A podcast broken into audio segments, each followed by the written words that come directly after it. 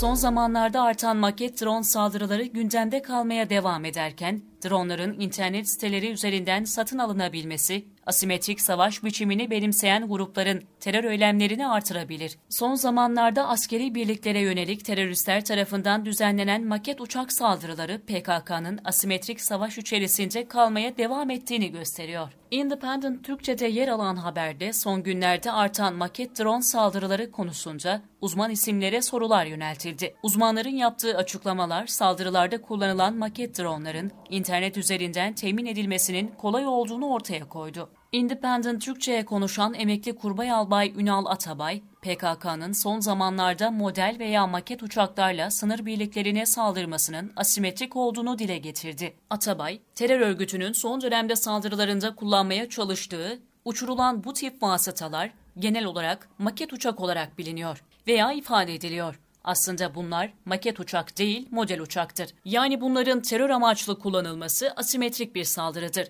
Diğer bir ifadeyle asimetrik gücün asimetrik bir vasıtasıdır dedi. PKK'nın model uçakla saldırı girişiminin 2003'lerde başladığını söyleyen Atabay, model uçakların temini ve ulaşımı kolay vasıtalardır dedi. Teknolojinin yarattığı fırsattan istifadeyle temin edilmesi ve ulaşılması kolaylaştıkça eylem tarzlarına da bunları dahil etme gayretlerini görüyoruz. Terör örgütünün aslında model uçak saldırı girişimi arayışları 2003-2004 yıllarına kadar gitmektedir. Yeni bir şey gibi ifade ediliyor olsa da 16-17 yıllık bir arayış ve gayretleri var. İşte bu noktadan itibaren güvenlik güçleri de başta TSK başta olmak üzere aktif pasif karşı koyma tedbirlerini bu çerçevede geliştirmeye başlamışlardır ifadelerini kullandı.